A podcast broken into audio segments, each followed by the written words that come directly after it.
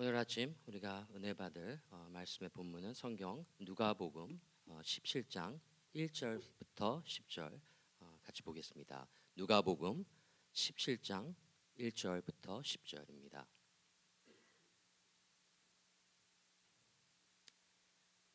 제가 개역개정에서 읽겠습니다. 누가복음 17장 1절에서 10절. 예수께서 제자들에게 이르시되 실족하게 하는 것이 없을 수는 없으나 그렇게 하게 하는 자에게는 화로다. 그가 이 작은 자 중에 하나를 실족하게 할진대 차라리 연자 맷돌이 그 목에 매어 바다에 던져지는 것이 나으리라. 너희는 스스로 조심하라. 만일 내 형제가 죄를 범하거든 경고하고 회개하거든 용서하라. 만일 하루에 7번이라도 내게 죄를 짓고 7번 내게 돌아와 내가 회개하노라 하거든 너는 용서하라 하시더라. 사도들이 주께 여짜오되 우리에게 믿음을 더하소서 하니 주께서 이르시되 너희에게 겨자씨 한 알만의 믿음이 있었더라면 이 뽕나무더러 뿌리가 뽑혀 바다에 심기어라 하였을 것이요 그것이 너희에게 순종하였으리라. 너희 중 누구에게 밭을 갈거나 양을 치거나 하는 종이 있어 밭에서 돌아오면 그더러 곧 와 앉아서 먹으라라 말할 자가 있느냐? 도리어 그더러 내 먹을 것을 준비하고 띠를 띠고 내가 먹고 마시는 동안에 수종 들고 너는 그 후에 먹고 마시라 하지 않겠느냐? 명한 대로 하였다고 종에게 감사하겠느냐? 이와 같이 너희도 명령받은 것을 다 행한 후에 이르기를 우리는 무익한 종이라 우리가 하여야 할 일을 한 것뿐이라 할지니. It's the word of God. 네, 감사합니다. 여러분들 많은 분들 우리 수련에 참여하셨고 또 참여하지 못하신 분들 오늘 막차를 타셨습니다. 그래서 김성환 목사님께서 이 금요일 토요일 동안 정말 놀라운 하나님의 말씀으로 우리에게 도전과 은혜를 끼쳐주시고 또 마리아 사모님도 정말 너무나도 우리에게 감사를 하게 하고 또 도전을 주시는 그 선교 보고를 통해서 우리가 많은 은혜를 나눴습니다. 이제 오늘 예배 바른 선교 이해, 바른 선교 실천이라는 제목을 가지고 김성환 목사님께서 나오셔서 말씀 전해 주시겠습니다.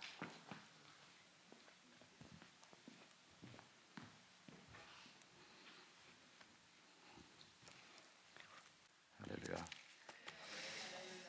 지금 목소리가 잘 나올지 모르겠네요. 가장 우리 권사님이 여기 계시는데 마셔 그러실 것 같아요.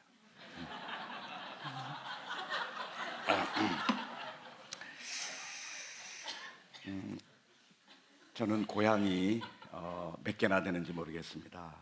뉴욕은 저의 제3의 고향입니다. 깡시골에서 살다가 서울로 올라와서 살다가 1983년도에 우리 입양되는 고아 6명을 데리고 청혼의 꿈을 품고 뉴욕에 도착해서 뉴욕에서 살았습니다. 여기가 제 3의 고향입니다. 그 한국에 있을 때 우리 아버님이 이제 그 개척교회 그런 어려운 교회를 많이 하셨기 때문에 뭐 경상도도 상주군 뭐 또 다른 면 또 팔공산에 있는데 서산 그다음에 또 일산 또 금촌 그러면서 천호동 그다음에 뭐 여튼 상도동 봉천동 여튼 뭐 한 45번 이사를 다니다가 초등학교 4군데를 다니고 그다음에 이제 뉴욕으로 왔었습니다. 뉴욕이 제 고향이지만 오늘 와 보니까 굉장히 복잡하고 어리둥절한 그래도 주일이라서 좀 나은 것 같습니다. 제가 와서 어디다가 차를 세울까 걱정하고 있는데 우리 담임 목사님께서 역시 그 양들을 보살피는 그런 눈이 있으셔가지고 어떻게 해서 제가 지나간 걸 보고 또 자식권 전도사님을 보내가지고 저쪽으로 돌아가서 있는데 거기 쫓아오셨어요. 그래가지고 천사가 나타났다. 그래서 내리시고 이거를 제가 어디 적절하게 하겠습니다. 그렇게 해서 주차를 해주셨습니다.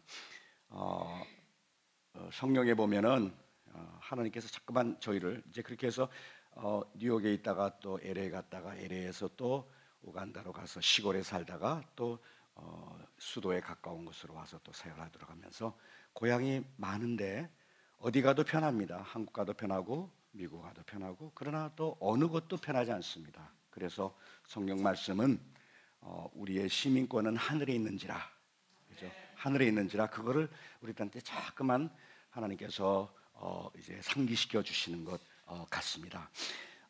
여러분들도 다 고향 아비 친척의 집을 떠나서 정말 개척자의 정신으로 이제 뉴욕에 또 이렇게 미국에 다 이민 오셔서 개척하시는 정말 선교적인 마음, 그러나 이곳이 저희들의 최종 종착지가 아니라 하늘나라를 바라보면서 또 이민 갈 준비를 잘하고 계시는 줄 믿습니다.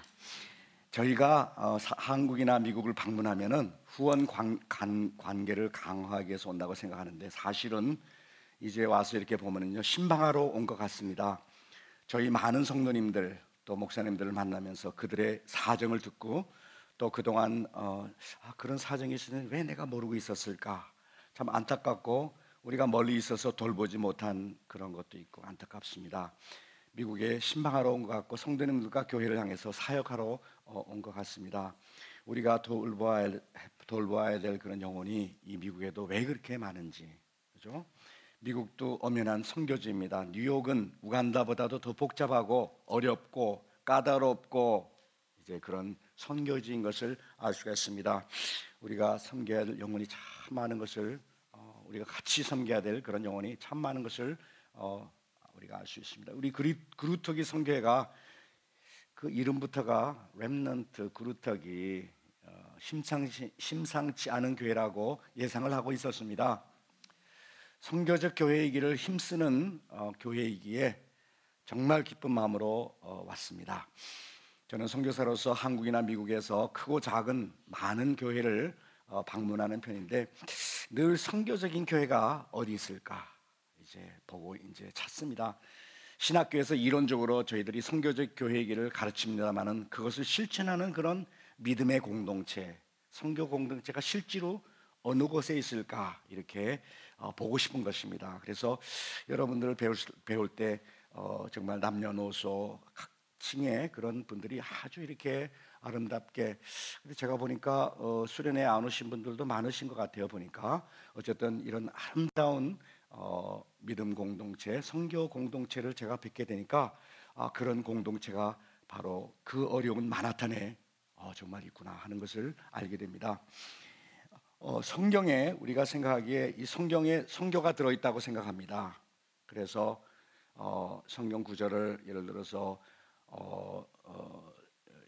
창세기 12장이라든지 12장 1절, 2절, 3절이라든지 또 마태복음 28장 18, 19절, 20절이라든지 뭐 사도행전 1장 8절이라든지 그런 걸 이렇게 꼽아내면은 너희들이 모든 민족에 가서 제자를 삼아라 등등 그런 어떤 선교가 여기저기 있다고 그렇게 생각을 합니다. 그러나 사실은 이 성경 속에 선교가 들어있는 것이 아니고, 하나님께서 태초부터 이제 하늘과 땅을 창조하시고 이끌어서 마지막 요한계시록 21장 22장에 보면은 새 하늘과 새 땅을 창조하시는 새 예루살렘을 이제 우리에게 이제 가져오시는, 그걸 향해서 쭉 나가는 그 스토리가 창세기 1장 1절부터 아브라함, 모세 등등 해가지고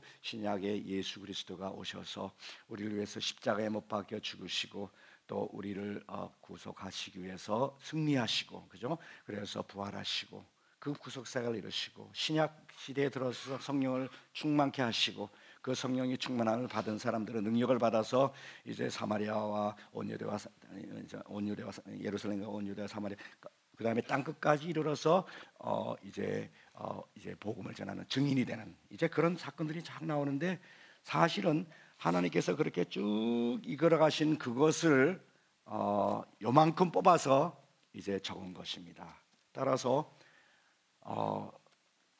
성경이 더 크냐 선교가 더 크냐 그럴 때, 사실은 이 성경은 하나님께서 선교하는 그 얘기 중에서 아주 일부를 우리에게 꼭 필요한 것만 이제 뽑아가지고 이렇게 성경을 기록한 것입니다. 하나님은 이제 그런 큰 계획을 가지시고 처음부터 끝까지 이제 오늘이 우리 새해에 이제 우리가 2020년도를 시작하는데, 이 또 오늘 우리가 해야 될 그런 어떤 목표가 하나님께서 그 이끌어 가시는 그것에 견주어서 그것과 우리가 이제 보조를 맞추어서 이제 매년 그렇게 새롭게 또 그 목표를 향해서 살아가야 될 것을 이제 가르치고 있습니다. 따라서 사실 하나님의 그 선교를 적으려면은 뭐 바다를 먹물로 삼고 하늘을 두루마리로 삼고 이 세상을 다 하나님께서 쓰실 수 있는 그런 어떤 책으로 삼더라도 그걸 다 기록할 수 없는 것입니다. 그곳에 이제 그 중에서 얼마를 뽑아서 성경에다가 기록한 것이죠, 그죠? 우리가 선교하면은 해외 나가서 선교하는 것을 주로 생각하십니다.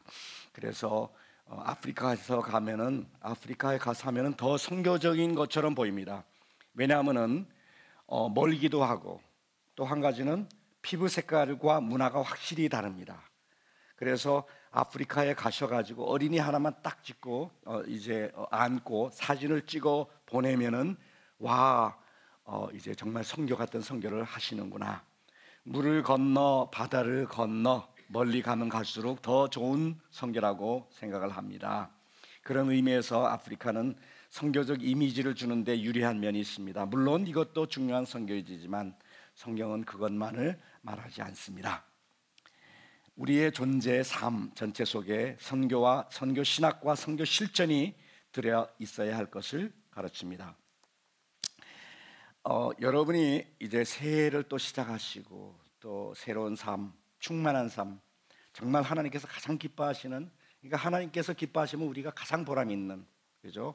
그런 삶을 가장 기뻐하시고 여러분에게 가장 큰 기쁨을 가져다주고 하나님께 영광을 가져주는 그런 삶을 살고 싶어 하시지 않습니까? 가장 행복한 삶은 하나님께서 우리에게 원하시는 삶을 하나님께서 하시는 그것을 잘 관찰해가지고 그 마음을 잘 알아가지고 성경 말씀을 통해서 그것에 우리가 부합하게 살아들이면은 우리한테도 가장 행복하고 하나님께도 가장 이제 영광이 되는 그런 삶을 살아드릴 수가 있는 것입니다. 우리가 성경적인 이해를 가지고 바른 영성을 가지고 신앙생활하고 사역하고 사업할수록 그죠? 하나님께서 이제 더 풍요한 활기찬 이제 그런 삶을 우리에게 살 수 있도록 해주시는 것이, 아주 쉽게 말해서 하나님께서 최초부터 종말까지 이제 하시는 그 일을 성경을 통해서 잘 이해하고 그것을 흉내내고 모방하고 따라가는 것이 바로 선교인 것입니다. 먼 해외 선교를 가서 뭐를 하면은 그것을 선교라고 생각하지만은, 그러나 흔히는 너무 얄팍한 영성을 가지고 해외 가가지고 뭐 조금 이렇게 해주고 아 이것을 선교를 했구나 하고 생각할 수가 있습니다. 그래서 우리가 어떨 때는 이제 그런 표현들이 있지만 우리가 신앙생활하면서 하나님 보시기에 참을 수 없는 존재의 가벼움, 또 참을 수 없는 신앙의 가벼움, 또 참을 수 없는 선교의 가벼움, 하나님께서 우리를 보고 아 그게 아니다, 이제 한번 조금 더 성경적인 그런 삶을 살아야 되겠다라고 말씀하지 않을까 싶습니다. 이제 우리가 성경 전체가 이제 그 하나님께서 선교하시는 얘기지만 오늘은 누가복음 17장을 딱 뽑아가지고 오늘 읽은 그것만 봐도 그 속에 우리가 어떤 삶을 살아들여야 될 것인가를 아주 집약해서 이제 우리 사역과 우리 사업이 어떻게 해야 될 것인가를 잘 나타내주고 있어서 그거를 뽑아서 한번 말씀을 생각해 보겠습니다. 선교는 이제 그 방향이 안으로 오그라들고 움켜쥐고 질고 내가 뭐 확보하고 내가 이제 쌓아놓고 내가 즐기고 이제 그런 방향으로부터 밖으로 펼쳐나가고 베풀고 관심을 남에게 좀 향하고, 그죠? 주위를 돌아보고 내가 조금이라도 도와줄 수 있는 사람이 없을까, 내가 좀 마음을 나눌 수 있는 그런 사람이 없을까 하고 밖으로 들어오는 거를 이제 안으로 들어오는 거를 바깥으로 펼치는 것이 선교의 방향이 시작인 것을 우리가 알 수 있습니다. 뭐 선교를 거창하게 생각하지 말고 그래서 우리 수련회에서도 제가 누누이 말씀드렸었지만은 예수님께서는 성경 이제 복음서에는 기록이 되지 않은 예수님의 말씀이 한 가지가 사도행전 20장 35절에 예수님께서 하신 말씀이 딱 들어있는데, 그 말씀이 뭐냐면은 예수님의 말씀은 주는 것이 받는 것보다 복되다. 아주 쉬운 말이에요. 주는 것이 to give, 그죠? 받는 것 to receive 보다도 더 복되다, blessed. 그러니까 성경은 아까 했어요. 받으려고 하는 그거를 방향을 바꾸어서 뭔가를 주려고 하는 그곳에서 이제 복된 삶이 시작이 된다라고 하나님께서 어린이들도 너무 쉽게 알아들을 수 있는 그 말로 성경적인 영성을 우리에게 가르쳐 주셨어요. 이 누구라 주는 것이 받는 것보다. 그래서 이제 우리가 아프리카에 가면은요, 오랫동안 어려움 가운데 있었고, 식민 통치는 항상 그 식민 통치라는 마스터가 있고, 그다음에 그거를 통치를 받는 이제 서번트가 있어가지고 이런 관계가 이제 이것이 식민 통치지 않습니까? 항상 이 밑에 있는 사람은 위에 있는 그 통치자들을 이제 섬기는.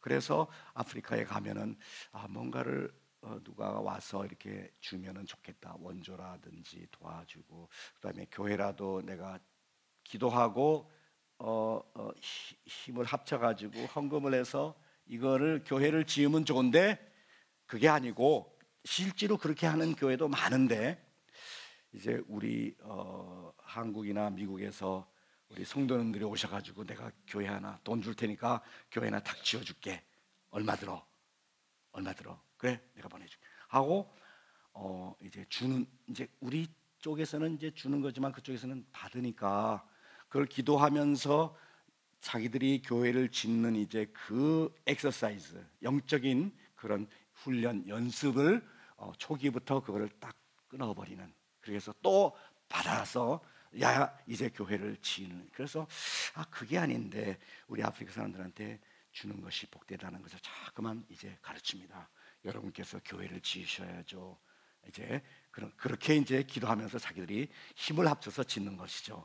어쨌든 이제 예수님께서는 그러면 하나님께서는 세상을 얼마나 사랑하셨는지, 우리가 사랑하기 전에 먼저 주님께서 선수를 치셔서 우리를 사랑하시고 유일하신 독생자 아들까지 세상을 위한 대속물로 내어주셨고, 사랑이시기 때문에 이 사랑은 줄 수밖에 없기 때문에 뭔가를 줘야 되기 때문에 심지어는 하나님께서 가장 귀한 아들까지도 이 세상을 위해서 대속물로 여러분을 위해서 보내신 것입니다. 선교사로 이 세상에 보내셔서 성육신하셔서 우리를 위해서 죽음과 부활을 하신 것이죠. 선교하는 데 있어서 가장 큰 장애물은 이기심입니다. 나만 생각하려고 하는, 움켜쥐려고 하는, 내가 뭔가를 편안하게 나만 이렇게 하려고 하는, 그래서 남과의 관계를 차단시키고 나만의 영역을 확보하려고 하는 이제 이기심을 극복하는 것이 선교적 영성의 가장 큰 과제입니다. 내 모든 것을 내 관점에서 해석을 합니다. 내 것만 챙기려고 합니다. 남의 입장에서 이해를 하면은 사실은 많은 것이 해결이 되고 오해도 풀리고 그러는데, 자꾸만 내 입장에서 그거를 이제 남을 판단하는 경우가 많습니다. 조금 관심을 바깥으로 옮기면은 많은 문제가 해결이 되는 것을 볼 수가 있습니다. 한국 선교의 가장 큰 약점은 재정이 모자란다, 혹은 조직이 잘 안 돼 있다, 전략이 부족하다가 아니라 사실은 하나님 말씀, 성경에 대한 고찰, 리플렉션, 성경을 잘 살펴서 그거를 그 영성, 성경에서 가르치는 그 말씀의 신학과 영성을 가지고 하는 것이 아니고 그게 가장 부족해. 성경 말씀으로 돌아가서 그걸 살펴서 하는 것이 아니라 이제 우리가 전략을 세우고 이렇게 하면 좋겠다 하고서는 뭘 갖다 주고 그래서 성령에 의지해서 기도하면서 성경을 묵상하고 그 묵상 가운데 고찰해서 거기서 나온 영성과 지혜와 능력을 가지고 이제 선교하는 것이 아니라 우리 인간의 역량, 지도력, 경영, 조직, 어떤 동원 이런 것을 통해서 이제 선교를 하는 그런 이제 약한 모습을 볼 수가 있는 것이죠. 그래서 생활이 따로 있고 또 선교 따로 있고 또 그런 것. 교리 따로 있고 또 선교 따로 있고, 뭐 교회 따로 있고 또 선교 따로 있고, 신학 따로 있고 선교 따로 있고. 사실은 이런 이원론적인, 이제 우리 교회의 약점이 한국 교회 약점 중에 가장 큰 걸 약점이 뭔가라고 이렇게 물으면은 저는 이원론적인 그런 사고 방식 분리 실천인 것을 볼 수가 있습니다. 그래서 교회가 따로 있고 세상이 따로 있고, 그죠? 경건이 따로 있고 세상에 가서는 또 다르게 살고. 그러나 오늘 이렇게 우리가 아침 예배를 드리지만은 이 예배를 드리고 내일 아침에 우리가 뉴욕의 이 정말 번잡한 이 도시에 가서 우리가 일을 하고 할 때도 오늘 이 예배가 저 문을 나서는 순간에 끝나는 것이 아니고 사실은 내일도 모레도 이 마나탄 속에서 우리가 예배의 삶을, 너희의 마음을 새롭게 함으로써, 그죠? 우리의 너희 몸을 하나님께서 이제 기뻐하시는 그런 거룩한 산제사로 드리라, 그죠? 생활 속에서 그 산제사 예배, 그것이 내일도 계속돼야 되고 금요일과 토요일 이제 이 세상으로 나가서 이제 계속돼야 된다는 그런 이 이원론적인 분리가 참 오늘 본문을 보면은 이제 본문으로 가서 첫 번째 이제 1절부터 보면은 제자들에게 실족하게 하는 일이 그렇게 하는 것이 자에게는 화로다. 사실은 우리가 이렇게 공동생활하면서 참 말이라도 조심해야 되고, 그죠? 남한테 상처 주지 않고 그들을 잘 돌봐야 되는데 우리가 어떻게 내 그냥 감정적으로 해서 상처를 받고 그렇게 참 남을 실족하게 하고. 그래서 참 우리 참 제가 LA 가보니까 내가 예수는 믿지만은 교회는 못 나가겠다, 어떤 교회든 안 나가겠다 그런 사람이 있더라고요. 이 교회에서 상처를 엄청 많이 받으셨어요. 자, 그런 사람도 우리가 보듬어야 되는데 하도 상처를 받아가지고 난 교회는 안 나간다, 그러나 예수는 믿는다, 그렇게 얘기를 하셔요. 이 여기 보면은 작은 자 하나에 관심을 보입니다. 여기 보시면은 2절에 그가 이 작은 자 중에 하나를 실족게 할진대 차라리 연자 맷돌이 그 목에 메어서 바다에 던지는 것이 나으니라. 작은 자 중에 작은 자. 성령은요, 큰 어떤 사람, 위대한 사람, 무슨 높은 사람보다도 한 사람, 작은 자 하나에 우리가 관심을 보여야 될 것을 말하고 있습니다. 그 작은 자, 길을 잃은 자라, 헤매는 사람, 방황하는 자, 망가진 사람, 외로운 사람, 괴로운 사람을 찾아서 나서는 것이 선교입니다. 막상 그들이 우리 가운데도 많이 있음에도 불구하고 우리가 인지를 못하거나 인지하더라도 못 본 채 하거나 무시하거나 아니면은 그 사람들을 업신여기기까지 하는 경우가 많습니다. 심지어는 뭐 우리가 학대를 하죠, 그 사람들을. 그래서 하나님께서 막대한 책임을 물으실 것입니다. 고대 사회에서 작은 자 중에 작은 자는 뭐 외국에서 피해 나오는 사람들, 난민들, 그죠? 여기 이제 뭐 불법 체류자라든지 어려운 사람들, 그죠? 그 다음에 여성, 그 중에서 과부, 가난한 사람, 고아, 아버지가 없는, 부모가 없는 고아. 오늘날 우리 이 그루터기 교회에서 작은 자 중에 작은 자는 이제 누구실까? 예수님의 탄생을 우리가 이제 기념했지만 성탄절 우리가 사실은 예수님이 가장 작은 자 중에 작은 자로 이 세상에 오신 것 우리가 알 수가 있죠, 그죠? 그리고 십자가에서 우리를 위해서 돌아가신 것 아시잖아요, 그죠? 우리가 성탄 무슨 뭐 새해 이 마나탄에 이런 어떤 흥분 속에서 사실은 예수 그리스도의 선교의 정신을 잊을 수가 있다는 것이죠. 양 한 마리, 동전 하나, 거지 나사로, 보죠? 성경에 이 누가복음에 보면은 거지 나사로, 그죠? 또 사마리아인, 강도 만난 사람 나오잖아요. 강도 만난 사람 중에서 가장 강도 만난 사람이 저는 아프리카 사람들 같아요.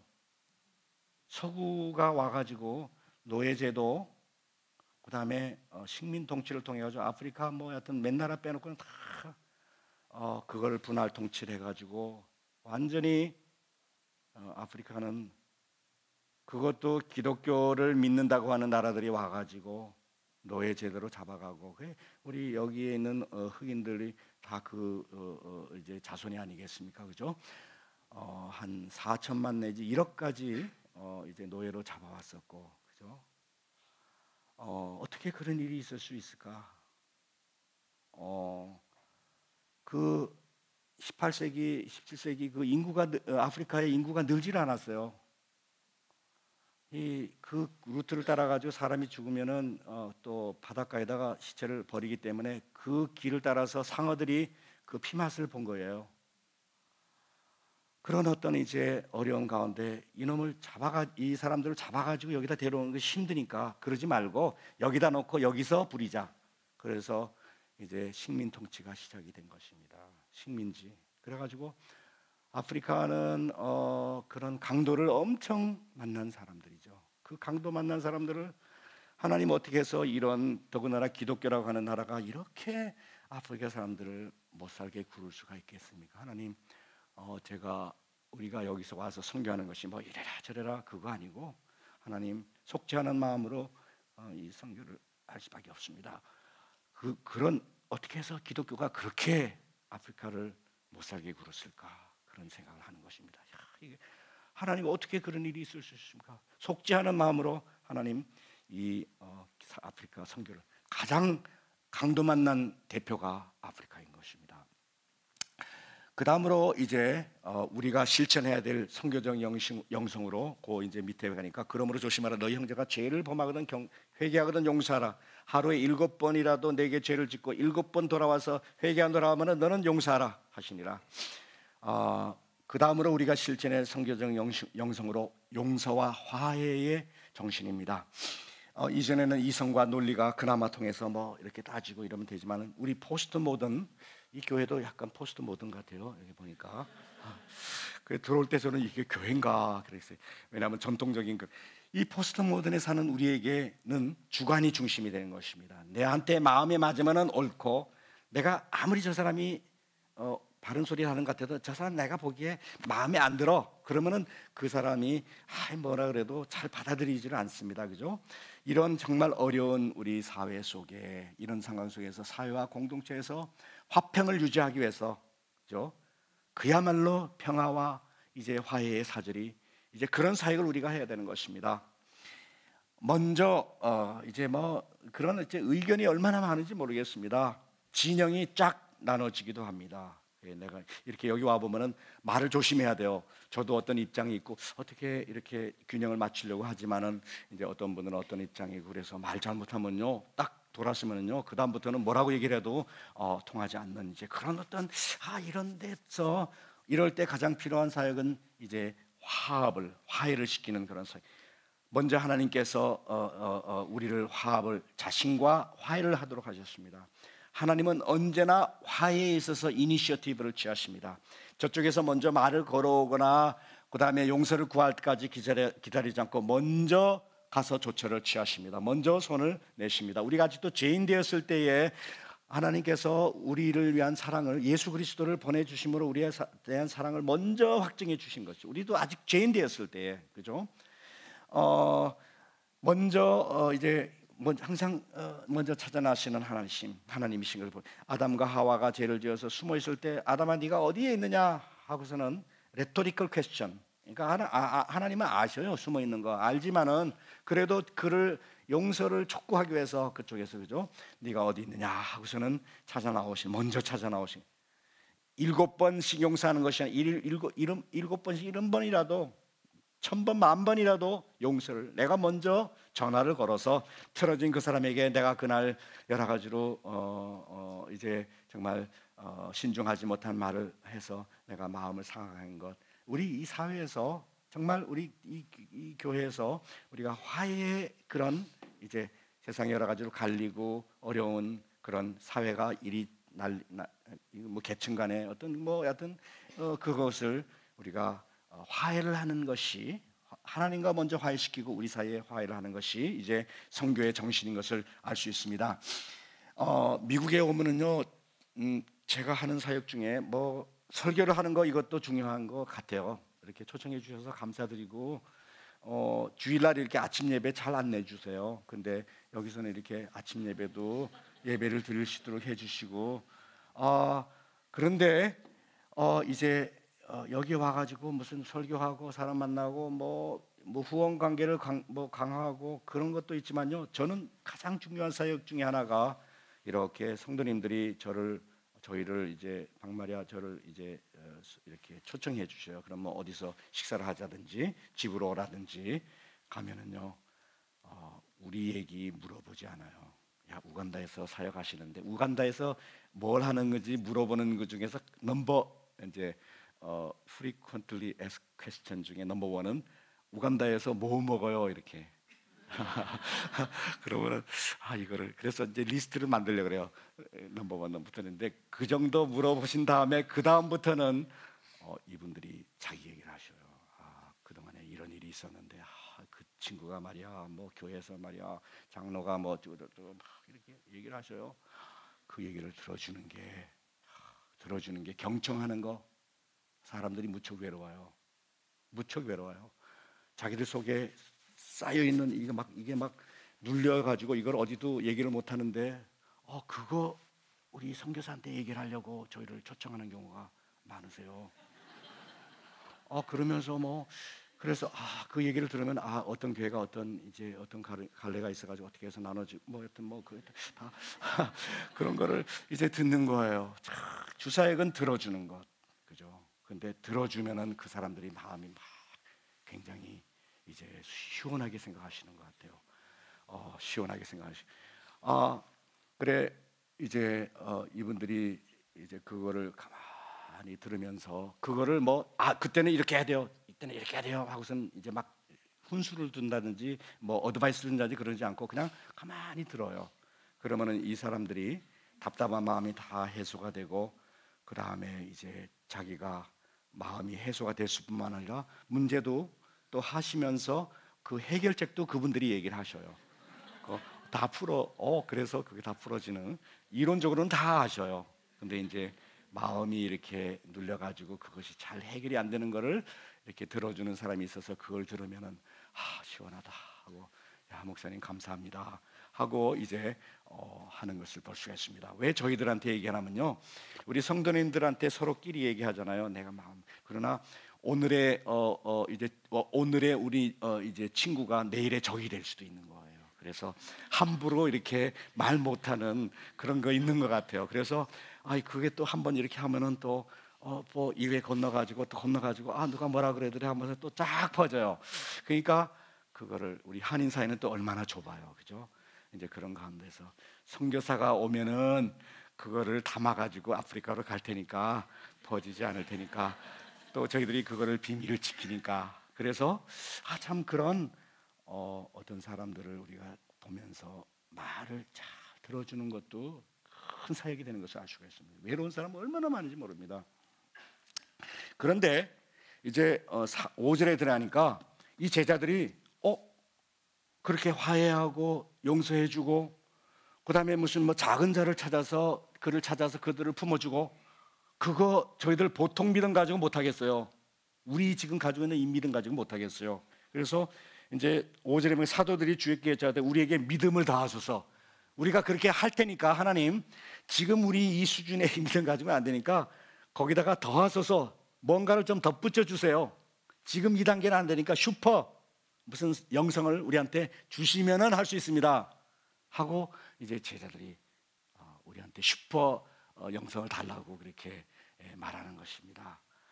그러니까 뭔가 덧붙이고 뭔가 첨가하고 특수한 어떤 믿음, 뭐 보통 믿음 가지고는 안 되고 뭔가 신학교를 나온다든지 제자 훈련을 받는다든지 세미나에 참석한다든지 안수를 받아가지고 초강력 능력 내가 뭐 여튼 안수하면은 사람이 뻥 넘어지는 어떤 그런 어떤 영성 가지고 있어야지 우리 이런 보통 사람들의 이 영성 가지고는 안 되니까 하나님 여기 보면은 이제 믿음을 우리에게 믿음을 더하소서는 이거는 이제 요렇게 돼 있는 거에다가 이렇게 프로스라는 그런 말인데 이게 뭔가를 덧붙여 주세요. 슈퍼 그렇게 얘기를 하는 것입니다. 그러니까 예수님께서 그게 아니다. 크기가 문제가 아니고 질이 문제다 그렇게 얘기를 하십니다. 그러면서 겨자씨만한 작은 믿음이라도 이렇게 얘기를 해요. 겨자씨 무슨 뭐 산더미 같은 뭐 태산 같은 그런 믿음 필요한 것이 아니고 겨자씨 얼마나 작습니까? 여러분 그 믿음 다 가지고 있습니다. 여러분들이 할 수 있다는 것이죠. 그죠? 단 그 작은 곳에다 진짜 생명 있는 그런 삶, 영성, 참된 영성, 순수한 열망, 아주 순수한 사랑, 그죠? 그 속에다가 들어있으면은 작은 겨자씨만한 믿음이라도 여기 보니까 뽕나무를 그 쓴뿌리가 막 있는 거 그것도 뽕나무를 팍 부리채 하는 것도 쓴뿌리, 그것도 그 작은 믿음을 가지고 내가 순수하게 하나님 앞에 기도하면은 그 쓴뿌리도 뽑을 수 있는 것이죠. 그렇게 얘기를 하시는 거예요. 슈퍼 필요 없다고 얘기를 하시는 것이죠. 여러분 다 할 수 있다. 문제는 이제 그렇게 해서 이제 쓴뿌리, 태산도 옮길 수 있는 쓴뿌리도 뽑아내는 사람 속에 이 쓴뿌리가 얼마나 이게 해를 끼칩니까, 그죠? 뭐 땅끝이 어디 있느냐 그럴 때 저는 땅끝이 뭐 아프리카에 있는 줄 알았어요. 여기서 LA에서 16시간 30분을 타고 두바이 가서 거기서 또 6시간을 타고 아프리카로 가고, 옛날에는 또 무슨 나이로비에 가면 거기서 또 타고 뭐 이런 식으로 이틀 걸리고 3일 걸리던 그런 먼 곳인데, 그러나 요즘에 가만히 보니까 땅끝들이 어딘가 가만히 생각해 보니까 땅끝들이 여러분들 마음이, 사람들의 마음이에요.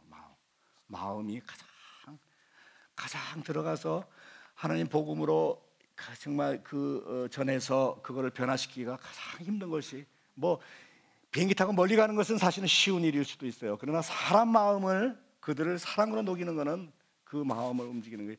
우리 사모님이 또 상담을 하신다니까, 야, 나도 옛날에 상담하는 거 저는 안 좋아했어요. 왜냐하면은 둘이서 앉아가지고 뭐 꾸리고 앉아가지고 뭐 고민 들고 뭐 아 그래요 뭐 그러면서 이렇게 하고, 나 뭐 나가서 무슨 열심히 무슨 운동이라도 하고 활동하면 되지 뭐 앉아가지고 꾸리 앉아서 이런 거 싫어했는데, 그러나 요즘에 가만히 생각하니까 사람 마음에 상처받는 사람이 너무너무 많은 거예요.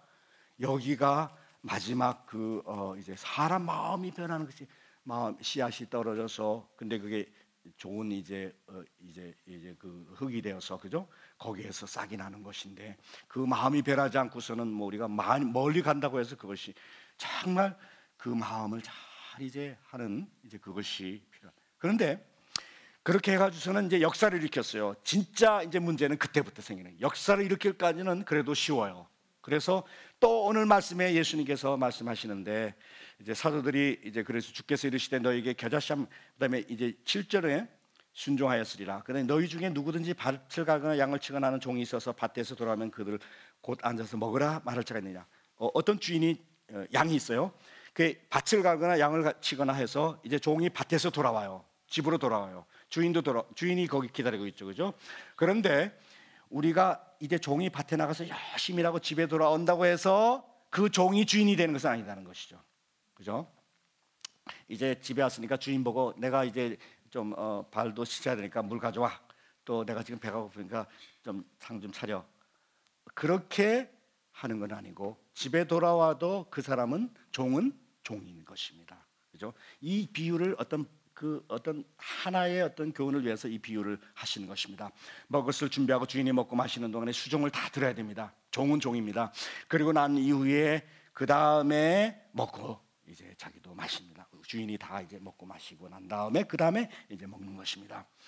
그렇게 해서 이제 종하고 하나님과, 우리 하나님은 우리의 주인이시고 그 다음에 우리는 종인데, 많은 경우에 어떤 사람들이 이제 어떤 일을 크게 내가 했으니까, 헌금을 많이 했으니까, 내가 정말 열심히 해서 교회를 하나 지어줬으니까 하나님 이제는 나한테 저의 이 믿음을 보셔서 뭐 좀 해주셔야 되지 않습니까 하고, 우리가 하나님을 종의 그 위치로, 내가 그분한테 명령하는 위치로 살짝 바꾸는 경우가 있습니다. 이게 우리가 믿는 사람들이 굉장히 조심해야 될 것입니다. 하나님을 이제 이단 같은 경우 우리가 두 가지, 우리 사람들이 두 가지 이제 그 실수를 많이 범하는데, 하나님을 우리 수준으로 내리든지, 아니면은 내가 그 위에 올라서서 하나님 앞에 뭔가를 요구하든지, 아니면은 하나님이 여기 있는데 나도 하나님 수준까지 올라가서 하나님하고 맞먹으려고 그러는 이제 그런 이단들과 우리 잘못된 신앙으로 가지고 있을 때 그 두 가지를 잘 범합니다. 여기 보면은 종과 이 주인과의 관계가 얼마나 중요해. 무슨 큰 일을 했다고 해서 우리가 크레딧을 따는 것 아닙니다. 그죠? 내가 무슨 뭐를 많이 했다고 해서, 역사를 일으켰다고 해서, 그 다음에 내가 포인트를 이만큼 땄으니까 이 포인트 가지고 하나님 이거 하고 뭐 하고 교환해 주세요. 하나님 앞에 요구를 할 수 있다는 것이 아니면, 하나님은 하나님시고 우리는 그분의 종인 것을 말씀하고 있습니다. 그래서 우리가 어떤 일을 하고 난 다음에 겸손을 유지하는 것이 얼마나 필요한지 모릅니다. 그때 많은 사람들이 일을 하고 난 다음에 뭔가를 이루고 난 다음에 그 다음에는 서서히 이렇게 자기가 이렇게 나타난 거예요. 그래서 아무리 큰 그런 앞에서의 그런 어떤 위대한 일을 했다 하지라도 우리 인간 마음이 혹시라도 교만할까봐 하나님께서 그 다음에 이제 이 비유를 말씀하시면서 큰 일을 이룬 다음에 뭐라 그러냐면 9절에 보니까 도리어 그들어 먹을 것을 준비하고 띠를 띠고 내가 먹고 마시는 동안에 수종 들고 너는 그 후에 먹고 마시라 하시니 9절에 명한 대로 하였다고 해서 종에게 감사하겠느냐 그랬습니다. 하나님께서 명한다 했다고 해서 여기에 감사하겠느냐는 말은 크레딧을 따겠느냐, 그죠? 명한 대로 하였다고 해서 그걸로 하나님 앞에 은혜를 살 수 있느냐? 우리가 뭘 한다고 해서 하나님께서 우리에게 은혜로 그것도 할 수 있도록 하신 것이지 우리가 그걸 가지고 포인트를 다 가지고 하나님 앞에 요구할 수 있는 그런 어떤 은혜를 돈 주고 살 어떤 업적을 가지고 크레딧을 가지고 포인트를 가지고 하나님 이걸 해주세요 하고 요구할 수 있느냐, 그 모든 것도 하나님의 은혜다 하고 말씀하시는 것입니다. 우리가 가장 조심해야 될 부분이죠, 그죠? 그래서 이것이 공적이 아닙니다. 하나님의 일을 많이 했다고 해서 그게 공적이 되어서는 우리에게 은혜를 이제 공적이 되어서 우리에게 하나님께서 은혜를 베푸시는 것이 아니죠. 큰 일을 이룬 후에 우리가 가장 조심할 것은 그것 때문에 하나님에게 여러분은 공적을 내세우고 무엇을 해줘야 할 것처럼 채무관계 하나님을 놓는 것은 절대로 아니라는, 그리고 큰 일을 이룬 후에 우리가 가장 조심해야 할 것은 따라서 겸손을 잃지 않는 것입니다. 하나님께서 내게 모든 것을 주셨으니 하나님께서 주신 대로 저는 그거 그냥 받아서 그대로 드린 것뿐입니다. 그리스도인의 미덕은 첫째도 겸손, 둘째도 겸손, 셋째도 겸손입니다. 저는 2단을 보니까요, 2단은요 요번에 2단 가만히 연구해 보니까 2단은요 굉장히 교만해요.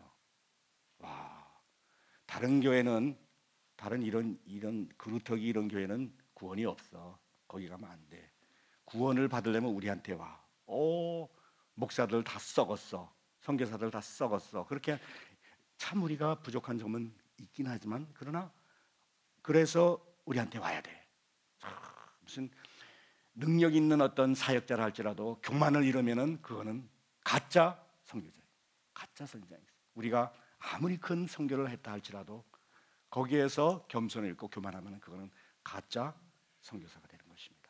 하나님께서 우리에게 첫째도 겸손, 둘째도 겸손, 셋째도 겸손. 따라서 무익한 종 해야 할 것을 한 것뿐이다. 우리 10절에 이와 같이 너희도 명한 것을 다 행한 후에 이르기를 우리는 무익한 종이라 우리가 하야 할 일을 한 것뿐이라 하고 모든 영광 하나님께 돌리는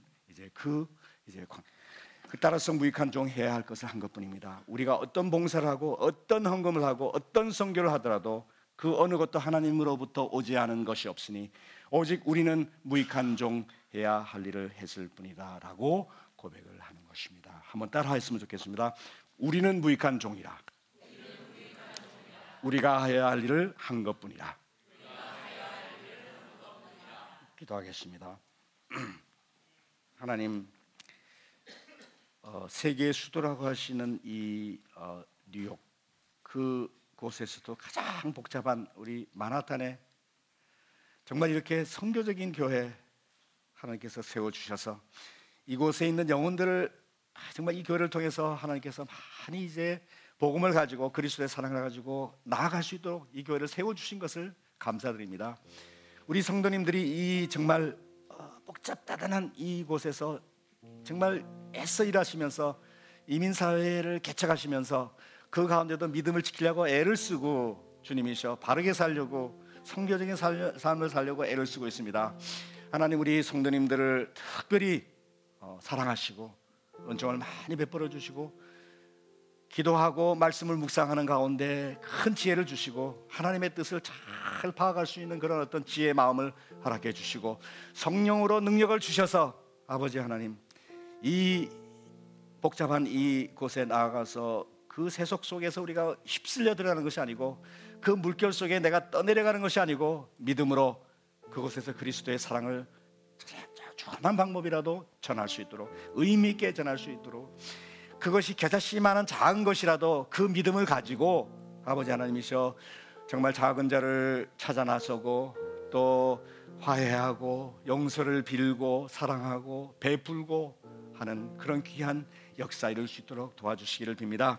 하나님, 그러나 그렇게 해서 위대한 역사가 일어난다 할지라도 그 속에서 겸손을 잃지 않도록 하시고, 이 모든 것 하나님께서 주셔서 하신 것이오니 모든 영광 하나님, 내가 우쭐하거나 아버지 하나님께서 나를 내세우는 그런 일이 없도록 하시고, 늘 하나님께 영광 돌릴 수 있는, 겸손할 수 있는 아버지 하나님이시여, 주님의 그 은총을 잃지 않고 이 무익한 종, 쓸데없는 종, 할 수 있는 것이 없는 이 종에게 하나님께서 능력을 주셨사오니 이 모든 것 주님께서 주신 힘으로 명령하신 대로 한 것뿐이옵니다.